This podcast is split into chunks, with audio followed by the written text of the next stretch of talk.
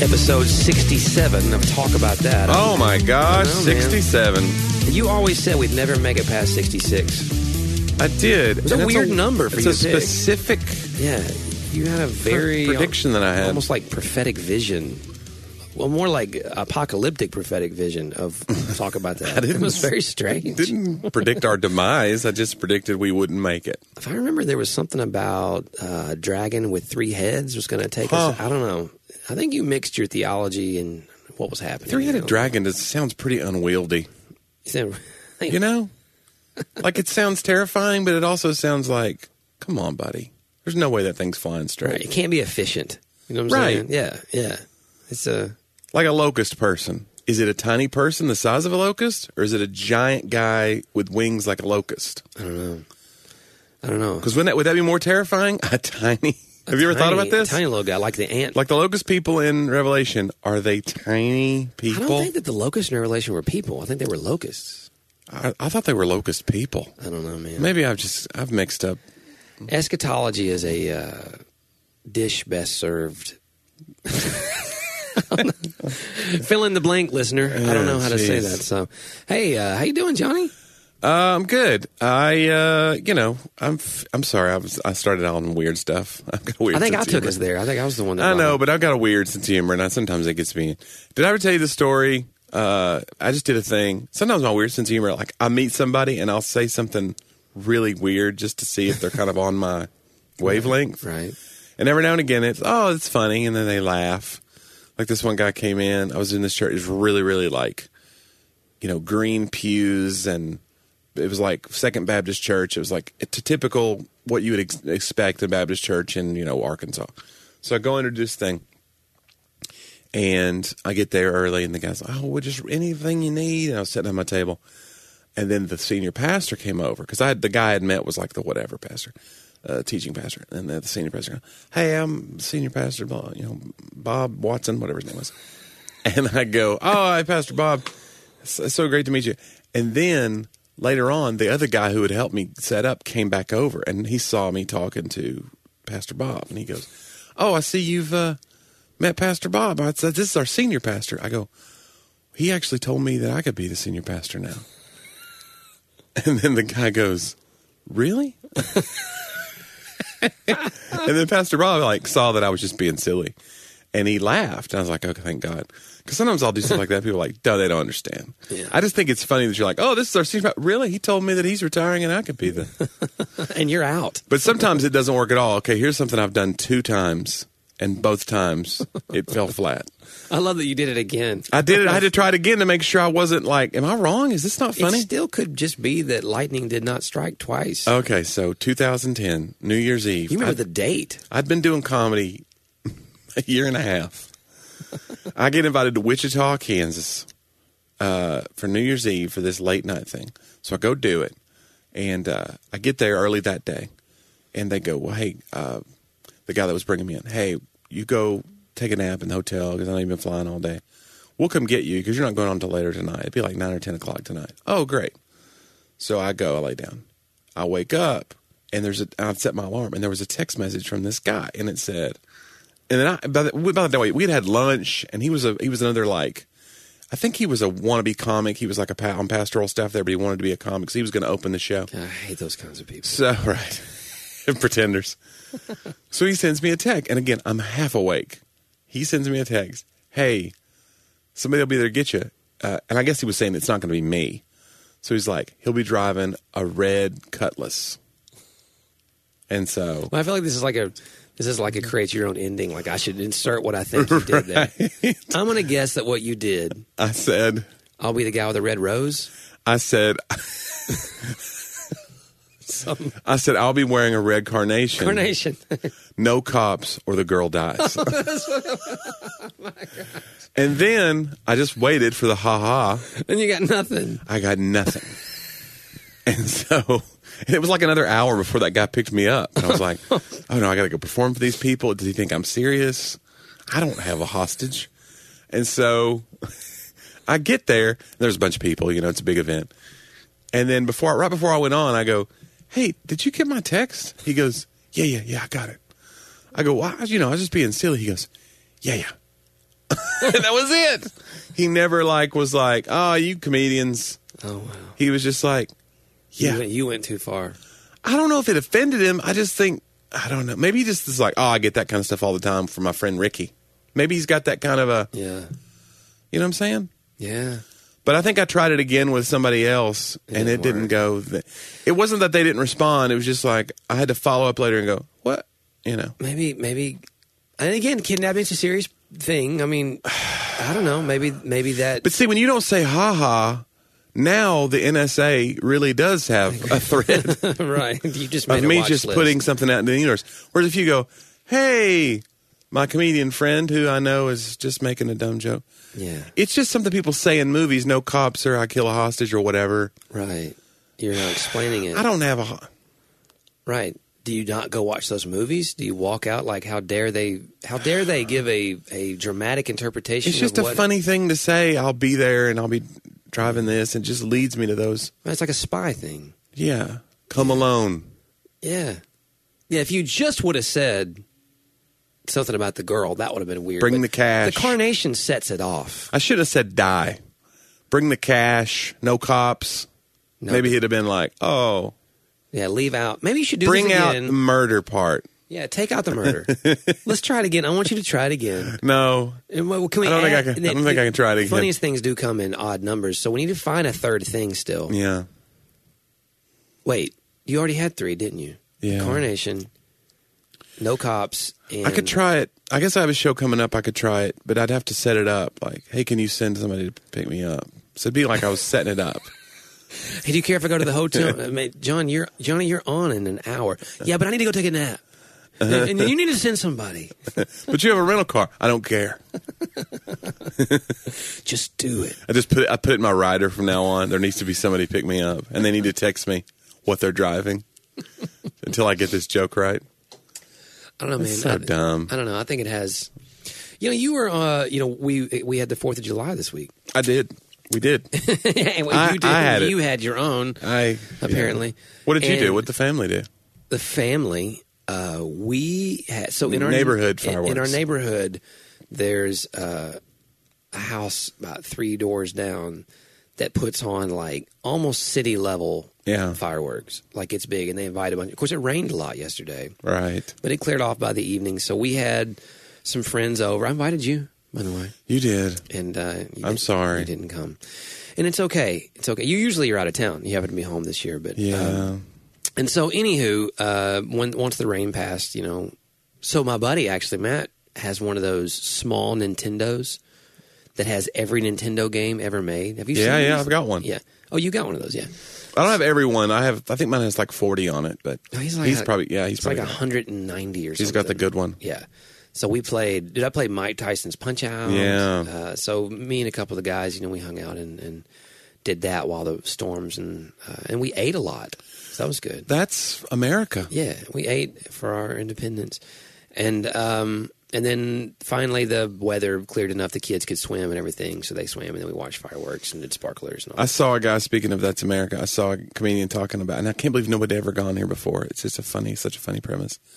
They talked about how, to show the British how mad we were at the tax on tea, we dumped all the tea into the harbor. Right. He's like, what does that do? It just makes more tea. I just think that's just so funny. Now the whole harbor's tea. You think these British people are mad? No. They got tea anytime they want it now. Oh, that's great.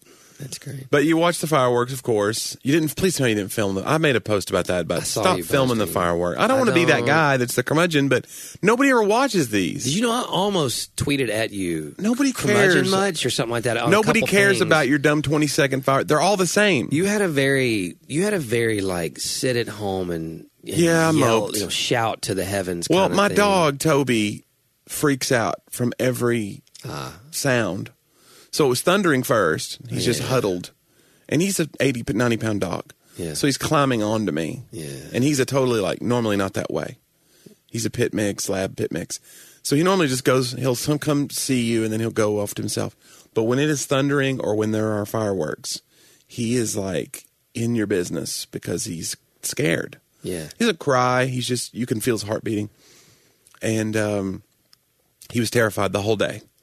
So that's one of the reasons I stayed home, because I was like, I don't want to just leave him yeah. here to shake in the corner. Yeah, Brutus is freaking out. He's pretty much deaf, but during the fireworks, he feels he feels vibrations. Yeah. He's like, it's World War Three out there. Why is anybody concerned? Everybody's eating hot dogs. But he's nine point one pounds. Yeah, so it's not that big of a deal. I just no, him, it doesn't. You, know. you just. It's different. Here, buddy. Here, I'll hold him. Yeah, Toby was on me, man. It was, uh, there was no going anywhere. But, you know, it was fine. But you, I'm glad you had a good time, John. I did. I had a good time. We had a good time. Um, I, uh, I, I, we had some good conversations yesterday. And you, you tweeted something, though, speaking of jokes that people may not always get. I didn't just post the curmudgeon thing. I posted a little snarky thing. I've posted it more than once. Uh, under many administrations, just so anybody's checking. Right. I always post, like, I'm so glad we es- escaped England over two hundred years ago to start our own country, one that is uh, without uh, unfair taxes and corrupt leaders. And it's just a, it's just a funny, dumb, like, thing to say. Yeah. Uh, I think America can take it. Yeah. And the other thing we've talked about before is, like, America's got kind of an Israel thing. We're not Israel in prophecy, but we have a similar thing of we wanted, uh, we didn't want a king. We wanted our own thing. We had our own thing. But then slowly but surely we've we've kind of morphed into where our leaders have had more and more carte blanche power. Mm-hmm. And we've ceded that power out of convenience, or they say they're going to protect us from the bad things in the world, a yeah. la the Patriot Act. And so out of fear, we've kind of ceded some of our liberty. And I just think there's a, it's kind of almost like we're heading back towards uh, having a king. And I think this is just funny that we left because we didn't want this. And now we've kind of accepted certain things. Well, I mean, there's certainly a, I mean, we can't have a king. I know we can't have a Unless king, but I'm something saying, goes horribly wrong. No, no, no, no but I'm bit. saying like we've, but you mean, we've let ourselves, right. we've let our guard down in some ways as far as giving up some of our freedoms. Um, And I think it's just a conversation worth having, but it wasn't like I was like, let me start the fires on. It was just kind of a funny, snarky thing to say. Sure. Because it's like, you know, we t- have a conversation about American exceptionalism and how important it is for some people that America's number one and we're never going to have an argument about it. And only in America could X happen. And uh, we just grow up believing that. And, um, you know. You know, I think that there's a lot to that. I think I love that I was born in America, and I'm very proud to be an American, and I root for the, I mean, all of that. When I win the Olympics, I root for the, you know what I'm saying? Even though I know these borders are very arbitrary and all of that stuff, it's just something that happens. It gets, it puts a lump in your throat when the American soccer team wins or whatever. Right. Um, but some of that's ingrained in us, and I just think it's important to, like, dissect it every now and again instead of just being like, okay, I'm just going to just go with this. Start thinking about, okay, well, if America's so great, let's. It's it okay to address her flaws? Can she handle that? No, absolutely. I think yeah. I think the gospel itself calls us to honesty, uh, authenticity, and to not and, and to confession. Right. You know. So I think those are that, that's where our faith should meet our citizenship. Yeah. Is there? And, and and I think that the founding fathers, you know. And this is a great conversation to have, and that's. I'll begin. I'll begin with this. I was actually reading a church history book today, and um, it was talking about the reasons in the first, second, and third centuries, and sort of the process by which Christians became more and more persecuted. Yeah, and why that happened, you know, and one of the things was the adaptation of the Roman Empire to Caesar worship. Okay. So in the beginning, and they I forget which which Caesar they he quotes, but one of the early guys in like sixty somewhere around there, um, he didn't want the people worshiping the Caesar because the Republic he felt he felt this you know it would be dishonorable to his fellow man. That was yeah. the quote of this of the emperor. Yeah. That hey you know that's not that's not what we should do. But the the kingdom, excuse me, the empire grew so vast, and it covered so many different religions, so many different languages, and so much geographical, such a span, mm-hmm. that there was no common, like what's going to be the common thing that makes everybody come together? Yeah. And eventually it just kind of morphed into, well, at first it was Rome, uh Pax Romana, the, the the the peace of Rome, right? Meaning that if you lived in this place, even Paul, you know, would cite his own Roman citizenship when it behooved him or when it benefited him in a yeah. situation. And so having, you know, being under Rome, Rome's control, besides the Jews, you know, they were they were always the exception. But most everybody else, there was this feeling that over time, you know, you were going to like that. That was going to be the, the, the good thing for you mm-hmm. because you had it was it was just a different kind of of government that didn't exist elsewhere. And so, um, again, obviously, I, I'm, historically, obviously, Johnny, at first, if you were if you were conquered or right. enslaved, I mean, I'm not. I'm just saying over generations, yeah. that they kind of all melded together, and you became almost native to Rome.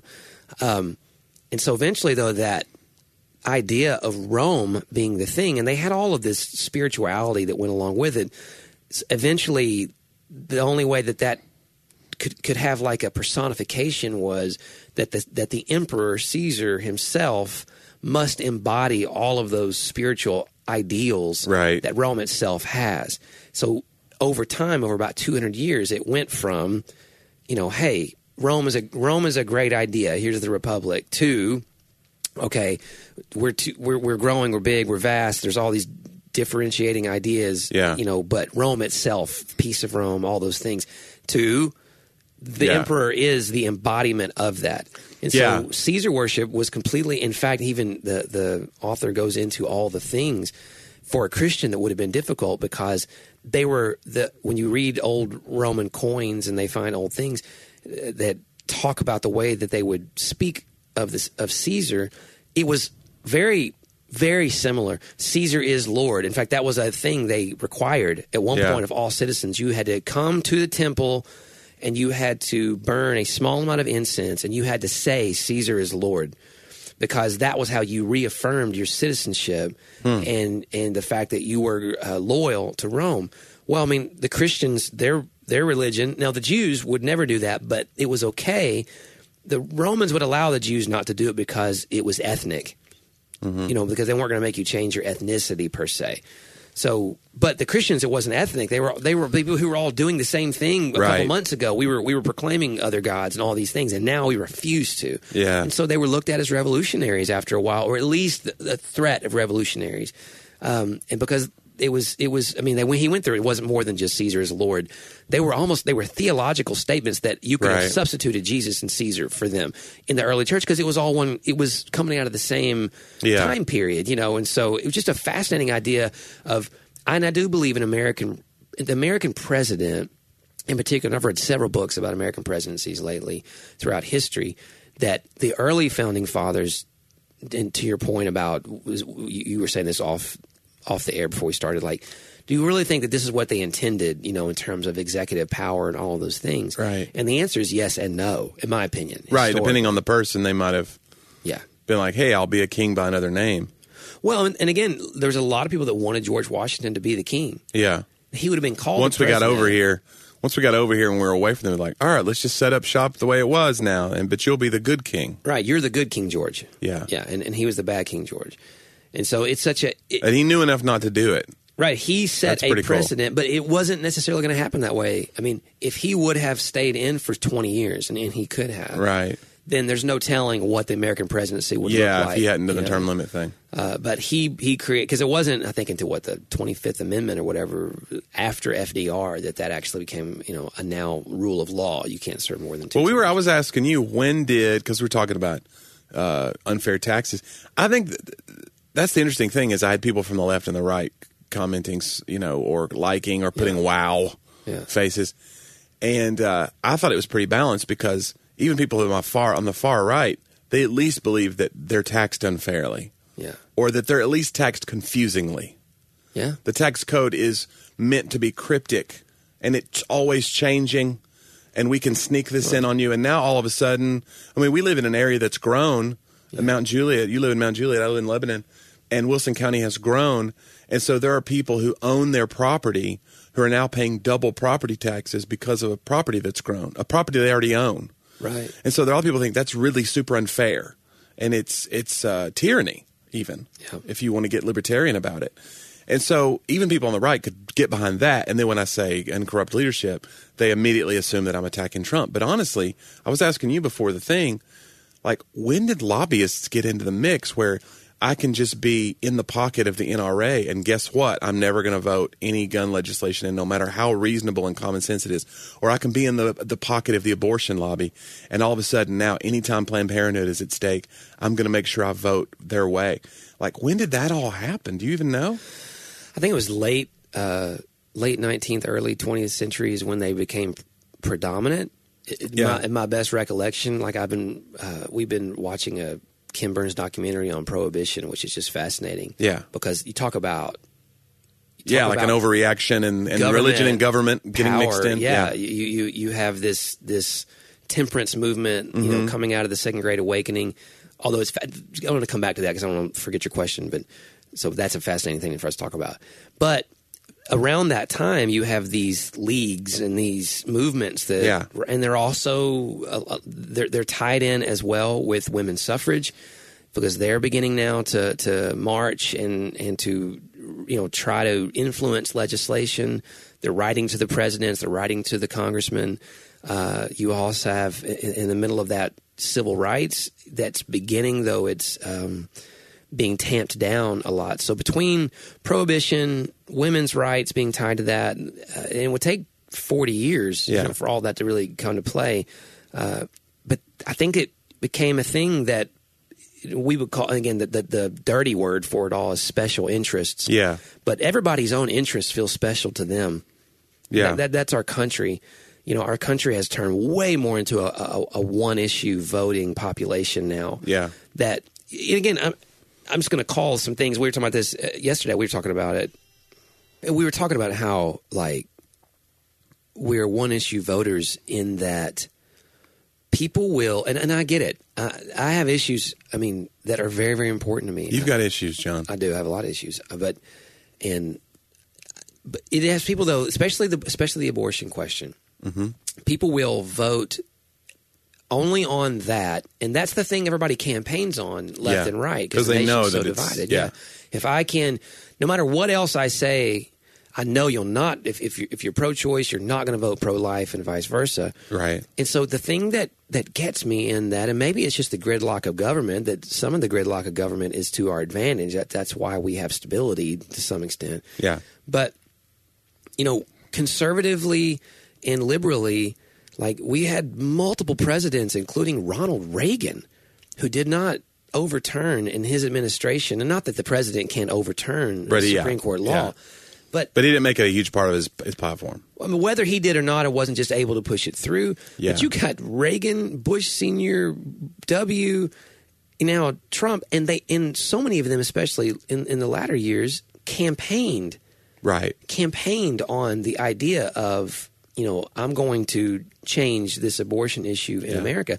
And the same thing on the liberal side and on the Democratic side that, that they, and I guess to them, they did keep their promise, but all they had to do is keep the status quo in terms of what the right. law allows. Now, I know the states are attempting right now to to bring things to the Supreme Court that possibly will allow. Yeah. And I know that the justices are a big reason why. That that was one of the main things that the conservative right. yeah, candidates all these, all these were saying. Justices were getting older. And right. If you let me in, I'll make sure a conservative justice comes in. You know, mm-hmm. So, but you, you still can't help but feel sometimes like we're electing people based off of these one issues. And for the most part, most of those issues have not changed in forty years yeah. from a legal standpoint. And I understand how the court system works, and maybe that's just that that that's the way that it works. And but yeah. in that way, though, I wish they would not promise. Like, stop yeah. promising that you're going to – and it's not just abortion, but this idea – we need to keep fighting for the right things. I yeah. get that. But well, I think didn't Obama promise he would close Gitmo? That was one of his huge things, and he didn't do it. Yeah. You know, it was like – it was, and, and he, not a lot of people called him on it.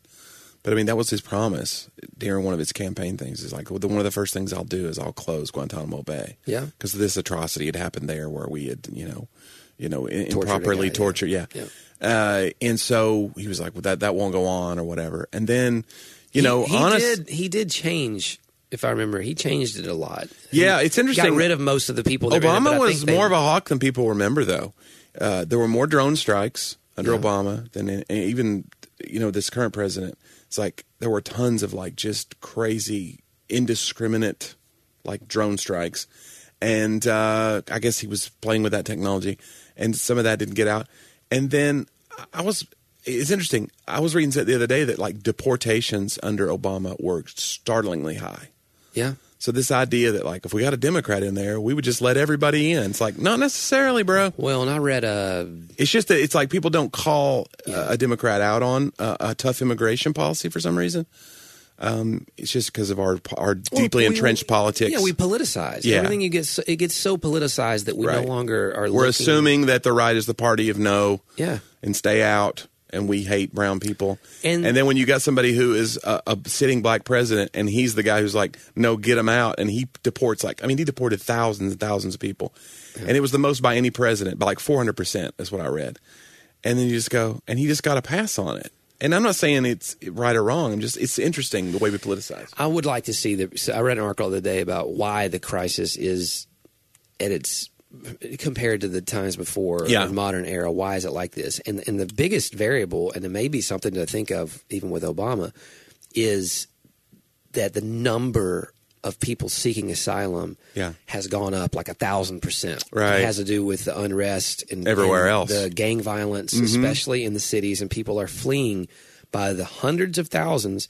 Because it, it's literally now the drug lords have taken over. Yeah. They've taken over the governments. They've taken over everything.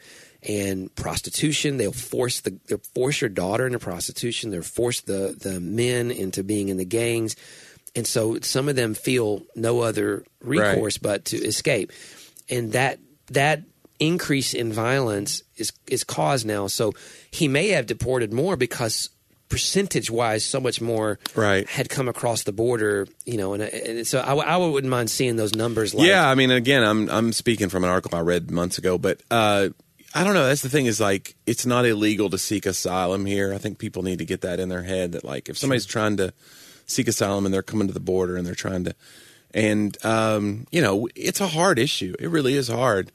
But it is fascinating, and, and and there's lobbyists on sides of there too. I mean, that's the thing is like there's lobbyists about this issue, yeah, um, because people benefit one way or another because of this stuff. It's so weird, and uh, I, I think about it every time I go fly that I got to take my shoes off and I got to do these certain things because we just we wanna we, we want to be as convenient as we can, and then we're convinced that we're under a, we're under threat. Mm-hmm. And so we let ourselves have this or this stripped away. And I'm not saying it's a big deal for I have to take my shoes off. But it is interesting. You know, we had one guy, you know, umpteen years ago that had a shoe bomb. And now it's like, we're going to check everybody's shoes until forever. Yeah. And so it's like one person really can ruin it for everybody. Uh, and I don't think that's really how it was set up. Yeah, I don't know. I mean, in, you know, in terms of... I don't like taking my shoes off, John. They stink. I, I see that, yeah. We don't like taking your shoes off. I got my own kind of shoe bomb. You know, back to your to your you know border detainee situation. You know, I think what bothers me on social media, and I understand, and I always have. I think I feel like I'm slow. I feel like I'm very slow to make decisions, and and, and because the conflicting reports from reputable sources are so many right. that I get real frustrated. Part of this is my Enneagram six. I get real frustrated with all the information when literally this this outlet is saying, and I'm talking these this these people who are they do this for a living. I'm not talking just social media. Yeah. Like this news outlet is saying, no, it's not that way. This congressman is saying, no, it's not that way. And this congressman and this news outlet is saying, yes, it it's is It's a concentration way. Camp. Right. And you go, right. okay, guys, literally you're both elected. I want to know I want to know whether to be outraged about this. Yeah, you're or how outraged. Or if I'm outraged about it and then I find out that, oh, that was all – somebody doctored a bunch of pictures or whatever. Yeah. You know? But here's the deal. I think I, think I, I want to at least say this, and I think that this is – I think this is a gospel viewpoint. You and I have been to Cochabamba, Bolivia multiple times. Mm-hmm. In Cochabamba, Bolivia, when we were there, that law, I believe, has changed. Um, that the women's prison, when the women were incarcerated, the children went with them. Yeah. The children weren't incarcerated, but they lived in the prison. And they could come and go during the day, but they slept in cells. They didn't have beds and all those things. It was like an open courtyard, and you you only had what your family or whoever would visit you. We went bring. into one of them, didn't we? Didn't we? I went into yeah. yeah, multiple I remember times. That, yeah. yeah. And so it was like a big shanty town almost in the yeah. middle of it, and you had to pay money if you wanted to sell on the out in the outside wall. And so, of course, prostitution was huge. Men would come to the prison and pay money mm-hmm. to the women inside uh, so that they could afford. I mean, it was, it was it was a horrible thing, and children are being abused, living in horrible. And the first time we went there, we were serving food and, and, and to kids and That's giving right. them stuff, and it was just gut wrenching and heartbreaking, and what and we were just. absolutely appalled that the Bolivian government yeah. would allow that to go on. And I'm sure somewhere in the Bolivian government, someone's saying something like, we don't have the money in the social service system to care for every child whose yeah. parent commits a crime and goes to prison. Like, they they had a reasoning probably somewhere. It wasn't right. just like, I doubt if you would have asked them, they would have said, we hate our own children. Yeah, but the American kind of judgment of other right, countries is we, that yeah. you just hate your own children. Right. You know, um, that's part of American exceptionalism where it gets dangerous. Is where we're like, I'm every everywhere, but that's not us as a third world country or whatever, or right. developing country. And that's one of the reasons it's so important to go travel. Yeah, like get out and go see that. Like, oh wow, this is yeah, you know. And so I see to, to, to this thing. Regardless, if let's just say ifs. If what has been said is happening to mm-hmm. children, then as a believer, I mean, forget my citizenship for a moment. It comes second to me being a believer. I love my citizenship. Yeah. But as a believer, innocent children children being treated in such a manner, it, it cannot stand on my watch yeah. without me being prayerful, active, and saying that that should not happen. As much as I didn't let it stand on my watch when I thought it was happening in Bolivia. Yeah. You know? And so uh, that, and I see people on social media saying, well, this isn't our fault. You know, this isn't our fault that people are, it's not our fault that it there's unrest in it's South America. It's our doorstep now. Right. And this is going to bankrupt us and all those things. And that's when I say, hey, I, I understand. And, and even, this is the one that gets me even worse. And I, I know what they're saying. But, hey, we're not even caring for our own yeah. children in our own system and all those things. And to which I say, well, then let's rise up and deal with that issue, too. Let's not just say because we're right. not dealing with this one, we should ignore these people in trouble. Yeah. Like, it's it's almost like we give ourselves this weird, really strange ethical pass. Yeah. That is basically saying, well, if this thing's really bad, then I'm okay with this thing being really bad. Instead of us saying, hey, guys, we shouldn't be okay with either one yeah. being bad. Like, if you knew about that happening to our our citizens' children in this country, then let's reform that as well. Now, mm-hmm. I understand that we have limited resources and all those things, but that's where I want to say, hey, none of it's okay. I'm tired of hearing we have limited resources and then hearing the president reference a Space Force, too. Yeah. Well, and again, now you're really getting into the...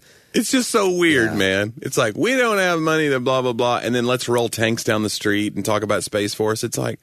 All right, guys, let's let's take care of people. And, Can't we just take care of people? And I think we got to say this. Money does not fix everything. It really, really does not. And we do have, I believe, the best social services system in the world.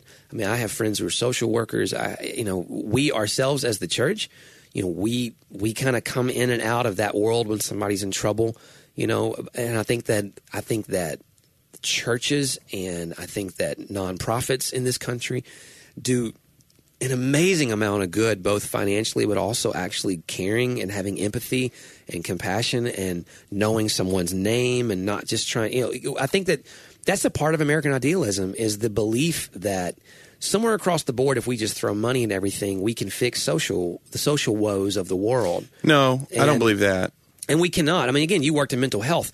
Like, yeah, you, it's tough. Yeah. And, it, and it's tough working in it. It just cannibalizes people. Yeah. I mean, those people you're talking about that you know, I mean, they're constantly burned out. Oh, it's horrible. Yeah. It's horrible for them. And They and they love it, and they love that they're making a difference. But sometimes they ask, are we making a difference? All the time. They, right. they question it. And uh, it's hard. Um, yeah, because it's like you're just trying to help one person at a time, one person at a time, one person. It's like the need is so great. Well, and I think that, and I want to I want to define something that I've been reading lately, I think. I want to know why you're in the pocket of Space Force. Ooh. I just believe it's the answer, Johnny. Did that silver medal that you have come from somewhere else, John? Johnny, I'm just going to say this. I I may take money from special interests. And I'm going to Mars I'm next the, year. I'm in, I'm in the space pocket. uh, I'll see you. No, I think that the, we use that word exceptionalism. And, yeah. and when I'm reading, here's the deal. American exceptionalism was a thing to the Founding Fathers, but I don't think it's the same. Th- it wasn't the same thing to them that it is to us. Yeah. Like the Founding Fathers, you're, you're George Washington, John Adams, Thomas Jefferson, James Madison, okay? First four presidents, all involved somewhere in revolution slash Declaration of Independence slash Constitution yeah. slash Articles of Confederation, but before the Constitution, slash Bill of Rights, slash... The guitar player for Guns N' Roses. Thank you. I'm glad that... That's my favorite joke you tell all the time. That's so stupid. So, it is dumb. And so, the... These guys, if yeah. you really read the writings, yeah. they believed... American was America was exceptional, not out of some intrinsic, inherent, we're better kind of thing just because, like mm-hmm. out of our nature and our essence. Right. American exceptionalism today is almost like, in our essence, we're better yeah. than others. They didn't believe that. They were They thought America was a great idea. There you go. What they really knew was exceptional yeah. was that they were trying something that no one else in history, and they were all students of government. They were they were students of Plato and Socrates and, and Rome and yeah. Greece, Athens, all like they they were studying an amazing amount. I mean, daily, if you read what they're doing and what they're reading, these guys weren't just sitting around going, you know, be a good idea. I tell you what, like th- these guys. We're, we're debating on a level, on a phil- philosophical... You don't think they could do it with that accent that you just said? I don't know, You don't man. think someone could debate on a philosophical level? I'm going to tell you right now what that Socrates, that Socrates... When? In the course of human events. That was a little Ross Perot. That was Ross Perot. It was. Can I finish? And so, what they thought was exceptional was... And they took it... There was a humility about it. Like, that's why there was such... debate and discourse. That's why it took ten right. years to have the Constitution. It was about service. It was about, you know, yeah. yeah.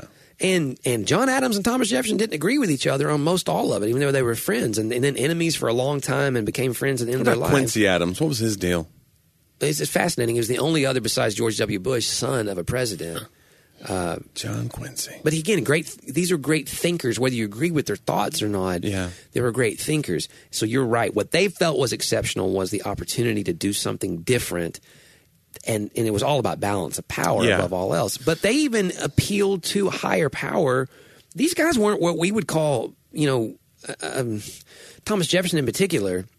There's all kinds of stuff written about it, and it's true that he had a Bible where he removed he removed the yeah. the miraculous parts and all those things. Oh, I didn't know that. Yeah, I mean that he he he didn't buy into the the supernatural side of right. those things. He was more of a deist, is what I've heard. A lot of the Founding Fathers were deists. They right. believe kind of God wound the watch. Yep, he built it. And then he just let the watch go. And now, like, whatever happens, happens. Right. And he doesn't interfere necessarily. He doesn't intervene. Quite honestly, how a lot of works-based Christians, I think I live my life like that a lot. I, yeah. I, I, except throwing a whole lot of guilt, almost like a right. stereotypically He wound the watch, Catholic, and then he makes you feel bad for being the watch. Right, right. Now I should feel bad and wonder if he's going to just reject me at any moment in time. Yeah. You know, so that that's kind of that, I need to work hard to keep his approval, you know. But they weren't all, I mean, some of the guys I think had, had uh, we say Founding Fathers like they're one group. I think the Founding Fathers were also the epicenter of political parties. Like they were actually, like Alexander Hamilton died in a duel mm-hmm. with Aaron yeah. Burr. Like he was hated by half of America, as was Thomas Jefferson. Mm. They weren't, they weren't, you know, friends. They were enemies, but they were both Founding Fathers. So, I mean, I think we got to remember that that some of that, now George Washington and Jefferson, those guys, they didn't like the idea of political parties, but it's like it couldn't help but happen. So you're saying one hundred years from now, I, my legacy could be looked upon better than it is now, perhaps. Oh, absolutely. Even though half of America may not hate me. Well, American... Ex- may hate me, but may not even know me. they they may hate you right now, and it could be higher. But I'm then, working on the stat. I, I've, I've actually... It's high sixties. I've actually taken a little straw poll. But... But I got a chance to turn it around once I realized. People realized I was on the right side of history. If somebody will rewrite your history with an exceptional yeah. viewpoint, then yes, it's possible but we could say. To, Even to, though Johnny sounded dumb in his yeah. own time, what we realize now is. But to wrap it up, the whole point of what I tweet, what I tweeted and put on Facebook was to your to exactly what you said. America started out as this great idea. Let's leave because we don't need this. And then we got to make sure we're holding to the idea of America rather than just thinking, because we're America, things are going to work out, and we're never going to want to give up our freedoms, and we're never going to just settle for a random tax increase that has, makes no sense, right? Uh, that's unfair, or we're going, you know what I'm saying? It's just, it's easy to settle for that stuff when you just think that America is this watch that we wound, back to deism, that the founding fathers said it, right? And they forgot it, and we don't have to do anything. We, we don't need to intervene as a people. Yeah. Uh, and the truth is, we have to constantly be intervening. Yeah, the idea was, yeah. the, the idea of America was that. Right, checks and we balances. Would, we would be intervening the whole yeah. time, and that and that good men and women would continue. Yeah. It was built upon men and women being willing to share power right. and not need it for themselves like the gentry and the and, and the elite had done before them. God, the gentry. Yeah. Those people. That, that the landowners and, and, and property. Now, even though, again, I understand, listener, this is we don't have time. I understand listeners may be thinking, oh, my gosh, yeah, but it was all made for the landowner. The, the women didn't have the vote. African-Americans are three-fifths of a person in the Constitution. Right. You know, we have... And you been, kept them both uneducated enough to where they couldn't, you know what I'm saying? Like right. There was a, the system was wired against them. Native Americans them. are referred to as savages and con- consistently break every treaty with them that we have and move them out, out of the lands where we can use the resources greater to other places and keep them in systemic poverty for hundreds of years. Like... America, as the idea, had an exception from a European standpoint, mm-hmm. and it certainly was still for mostly white males. So it was not an exceptional ideal for if you were a black person in America, it, especially in the South. And now there, there, you know, it, it, it, there were free men and other people in, in the North. But if you were a woman, if you, if you were a minority, if and if you were not a landholder, even mm-hmm. there was a good chance that it wasn't exceptional for you, yeah. but it would have been better possibly, not for the slave and not for the Indian necessarily, but for the poor white, it was better than anything that ever existed in the world, right. They gave rights and all those things. So in that particular case, that's why I think when we say, hey, let's make America great again, you, you, you have to ask the question, for who? Right. Or for whom, sorry. Oh. Yeah, my bad. Like, like okay. I agree America is amazing and great, but and I think this comes for me this sums it all up. Like cuz I, I hate getting political, but but I do like being historical. I am not expecting, and I think this is where the follower of Jesus probably can find peace. I am not expecting my government or a political system or a president. And by the way, the founding fathers are very conflicted on on the power of the executive and what it should be. Thomas Jefferson did not want a president. And that's why he didn't know, he didn't want a governor of the states. Mm-hmm. You know, while Alexander Hamilton wanted basically just below. They wanted to call. They wanted to call the president Your Highness. Yeah. When, when, when you announced him, there's all these things about what are we going to announce? What did Jefferson as? want? Just like a show of hands every time they wanted to vote for something. Yeah. We're going to show of hands exactly. on who Jefferson wants to buy Louisiana. Very much a direct, a more direct democracy. You're exactly uh-huh. right. And so he conceded eventually that the Senate would represent the more upper. Educated, there had to be somebody who was philosophical, educated, yeah. who wasn't working with his hands all day, who was reading the books, and the, but that was his work. He was going to read the books all day, and he was going to understand where government can go awry. So yeah. that we weren't just going to, you know, because populism, again, they they wanted to avoid what eventually became the, it, Jefferson was so key, by the way, in the French Revolution. Yeah. He loved it. He loved the idea that the people would just rise and rule, and it was like the bloodiest revolution ever. And it's not beheading people in the and streets. It's not changed a bit, John. Now we have a president, like we always have, who read all the books. I can't. I'm not going to make any political statements here today. Okay, go ahead. So, but that that idea, though, for the Christian, is that if I really do expect a nation to bring when only the right. kingdom of God right. is, America's not your be, savior. Yeah, it right. just it just can't. It can't. And anytime I mix it, I can say as a history teacher, I can say as a citizen, I can say as one who votes, I can say as one who pays taxes, and I can say as one who tries to study and who loves my country, that what a blessing that God has allowed this nation to give us these human freedoms for as long as we have. For some of us, and that for some of us, we have a system that allows us to add the proper freedoms to those who've been disenfranchised right. all these years. That's a blessing that the system is elastic enough that it can change right. and breathe if we're willing to be good people who will rise up and say, but, hey, it's time. Right. The freedom to criticize the system. This podcast uh, is an example of that. Yeah. Because, I mean, The Gestapo is not going to bust in. Right, here, they're not going to kick yeah. in the door because we don't have enough listeners. But uh, no, no, they're I, never going to hear. It. They're never going to hear this. No, I think it's interesting. Adelaide Stevenson, I think, said um, the definition of uh, freedom is when it's safe to be unpopular. Yeah, uh, and I think that's true. Like you can be unpopular, but if you're if it's if it's dangerous to be unpopular, that's when you know you're in trouble. And yeah. we don't really. F- We don't feel that in America like they do in a, in other countries. Uh, there, it's you know, there are people who would say, "Hey, hold on, I got audited under Obama. I was a nonprofit, and I have uh, right wing leanings, and I was audited. There was a, that was a big scandal under Obama." And then there's I've talked we talked about that how I think the government has a mute button. There's windowless vans heading out to whatever. There's there's blogs being shut down. There's I mean that's when it gets dangerous to me is when we're we let. We let uh, people say, because because um, what the president says has power. It's this rhetoric is very powerful now because social media just it goes out to billions of people, and so and so you know if the president says, for instance, like these journalists are acting treasonously, that's a crazy that's an that's a that's a really interesting thing right, for that, the president to say. That, when that, you're accusing somebody who's printing a story on you because yeah. it is unflattering. Of treason, that's something a president would not have done. So I think that's why I say, especially when the Bill of Rights gives us the freedom of the press, is like right. in the first three. Right? It's like huge. It's, it's they get a right to write their opinion. Yeah. So we're saying, oh, I don't like whether he wrote that. No, and I mean, so, and it's not. I mean, I understand libel and slander. I understand that, but like, right, right, if right. if that's what the American political system has always been built upon, a press yeah. that. Was against somebody. Well, and even like, satire where you just do print a lie because it's you're trying to prove the point of the other right. side. You know, that's even protected. And speech. If somebody's being libelous, take them to court. That's your yeah, recourse. Yeah. You know, if you don't, you know. Yeah, it's interesting though. But so, so the idea that like we're here and, uh, you know, from, you know, even from late George W. with the Patriot Act, then you got Obama. He signs the most executive orders of any sitting president.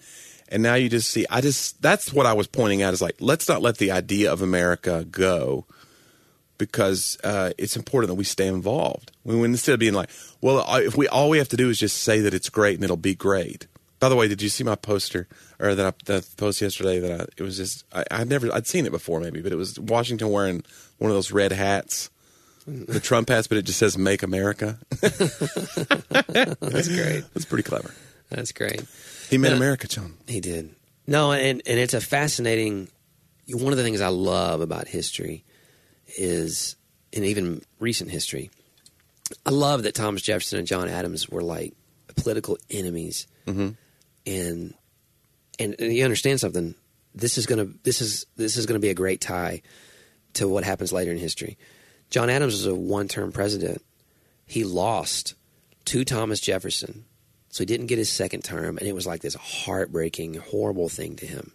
And he went in. He was a very like depressive type guy already, like very critical of himself, very insecure about his own appearance, all those things. You know, I, Jefferson, can, I can relate to this dude. Jefferson's like, like so gentle and genteel is a, is the right word that at every everybody thought they were Jefferson's best friend. Yeah, thing, you know. And so he always always had everything's going to be okay. He had this like this this great outlook on life and and always I mean exceptionalism. He like he believed he wanted America to be a nation of farmers because he believed in he believed in this agrarian yeoman existence was yeah. going to be you could be happy living off your land. And he's a Southerner and you know all those things. So and you know Adams believes everybody should be learning all the government. He's an attorney, you know, and all these yeah. things. So so there's there's like this this. thing they hated each other, and then at the end of their life they start writing these letters, which is why we know about it because everybody wrote back then. Yeah, and they exchanged letters for years and years and years on end, and became close friends again, and then died on the same day. That's the great story. And and and wow. I think it was Jefferson's final. It's a murder suicide. Jefferson's final no. final. Jeez, well, Jefferson's final words were like Adams. Adams survives, I think, is, is what it was. Or was it Jefferson's, or was it Adams saying Jefferson survives? Whatever it was, the other one actually already died a couple hours earlier. Wow. There was no telephones or anything. So they died on the fourth of July, by the way. What? Yeah, on the same day, on the fourth of July. And they were both legends in their own time. They lived to yeah. be, to like eighteen twenty. But they came back together, they were friends again. From seventeen seventy-six to eighteen twenty, they were like, yes. for real, people are coming to, you know, Jefferson's house and, I mean, if you could go talk to, it'd be like if Abraham Lincoln had survived in the eighteen nineties and thirty years later you want to go talk to him about the Emancipation Proclamation. So that's happening in this time period. Anyway, I love that. I think that's what makes America exceptional is they had differing viewpoints, but they both had this sense of honor for what the nation was that was bigger than, right. than any one of them, yeah. and that they could even reconcile and even laugh. There's a lot they wrote to each other laughing about. I mean, running against each other for president and things, laughing about it. So I just read a book that's about Bush Senior, about George H W. Bush, written by George W. It's a two thousand fourteen book. And he wrote a book, and one of the reasons was is someone told him, you know, you're the only – you're the second time in American history that the son of a president yeah. has also become president. And and John Quincy Adams never wrote a book about John Adams. He wanted to, but he never did it. Like, you should write about your dad. Like, this is an amazing right. American history thing. So he, it's it's amazing to hear about, you know, George H's, he was shot down, you know, yeah. in, in the Pacific, and all these things about this guy, you know, is, is, is a fascinating story. The director of the C I A, you know, how that happened, is all the elections he lost, all those things. And and it was great to hear his, his son just really dote on him. Like, yeah. he was so proud of his dad, you know, and, and it mm. was great. And he kind of tells the whole story. But the the best part of the whole book at the end is George H. was a one-term president mm-hmm. who was beaten by who? Uh, he was beaten by Clinton. Yeah. And so him and Clinton, obviously, and it killed him, by the way. George yeah. H., no, he didn't show it as much. Right. But just like John Adams, it killed him. And he went, you know, for a while. And of course, immediately George W. got into politics and became the governor. And then Jeb became the governor, you know, of Florida. And so he was, he had his kids and other stuff to, mm-hmm. to and grandkids to deal with and all those things. But it was a blow to him. You know? Yeah. Because he was a very – he had the highest approval ratings of any president in history at that moment, especially after the Iraq War. But the economy took a downturn. Right. The and the economy, or... by the way, the the his changes to the economy had actually already began the uptick. They have the data, but it happened basically. It was too late in the election for them to. to it was right before the, the numbers came out, like a week right. before election. And then Clinton and gets they, credit for it. Right. And so nah, that's, the way that's how economic cycles work. I'm not saying Clinton didn't do a lot of good as well for the economy. Clinton, I'm just saying. Why do you love Clinton so much? But the deal is, the guy who beat him later on in life, Clinton became great friends with George H. Mm-hmm. And, in fact, Barbara called Clinton uh, like, oh, that's just our, our other son. He would go hang out in Maine with them all the time, and they would laugh. And then, you know, they did the whole when uh, first – well, Katrina was one of the times, and, yeah. and, and then the tsunami – George W. asked Clinton and his dad to please come together and to raise funds. Right, so, I remember this. And that's how they, they did all those friends. P S As together. Yeah, all those P S As. They people couldn't believe it. They were like, "What are they doing?" Yeah, and they started traveling together, mm-hmm. and so they literally buried whatever hatchet might have been there between them politically, and became friends to the point that they're he's hanging out at dinner and stuff. And they like laugh and love each other and have like this great relationship. And that's when I go, whether or not that's only in America, I'm not sure. If I was going to say only in America, like I said, it's not because of the general essence of America is better. It'd be because there is a system from our foundation that is – it'd be very hard in other countries for that to happen because they don't have that system in place. It might happen now. There's yeah. a lot of democracies. But, I mean, historically, right. it's almost unheard of that the leader of the entire nation that's ousted by another person – right. They're going to be lifelong peacefully, friends. And they go on to become friends because yeah. they see the greater good. I just – to me, that's like the coolest – and they didn't – by the way, he didn't make that connection in it. I just happened to read – Uh, you know, Jefferson and Adams, and then saw this with Clinton and Bush and going, oh, my gosh. I mean, that's a pretty cool thing that throughout history we maybe, have a nation where that can happen. Maybe there's hope for us. Maybe it will go on to be – To be friends, friends. And bury the hatchet. I mean, it's t- you think it's time?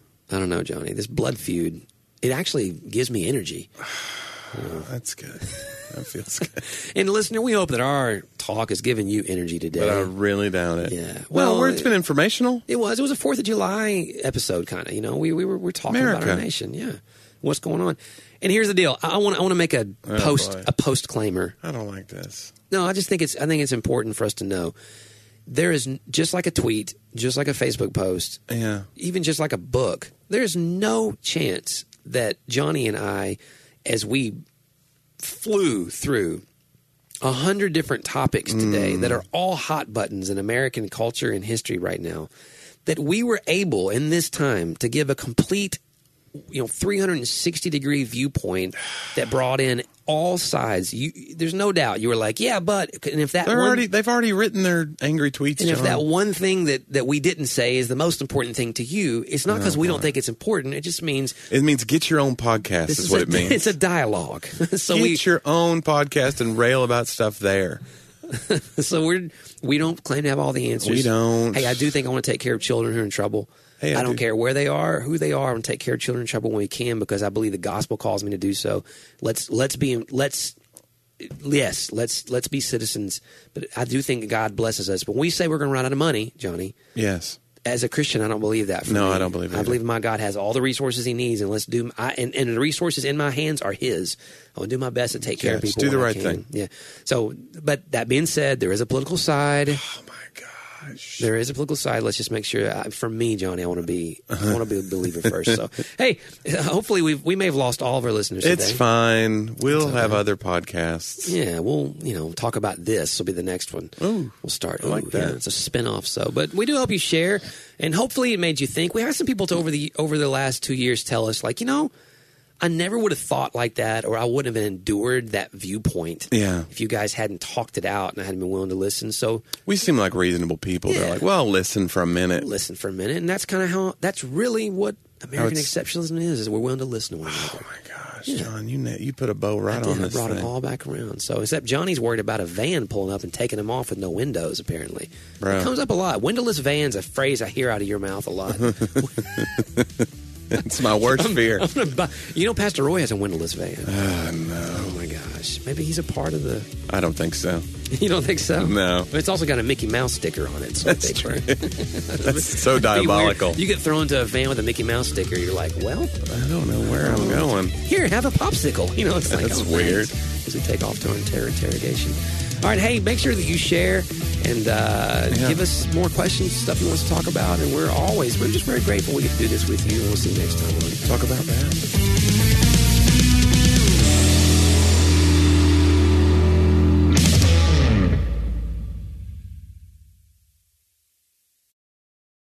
The content we feed our minds will eventually show up in our lives. If we feed our minds the lies and confusion of this world, our lives will begin to reflect worldliness. But if we feed our minds the truth of the gospel, our lives will start to reflect the heart and character of Jesus. I'm John Stange, and each week I host the Dwell on These Things podcast, where we take a deep look at the Word of God and learn what it means to apply it to our lives. We don't skip difficult passages, and we don't gloss over the truth. If you're looking for a show that will put your mind in a better place and help you understand God's Word with more clarity, you can listen to the Dwell on These Things podcast at life audio dot com or on your favorite podcasting app.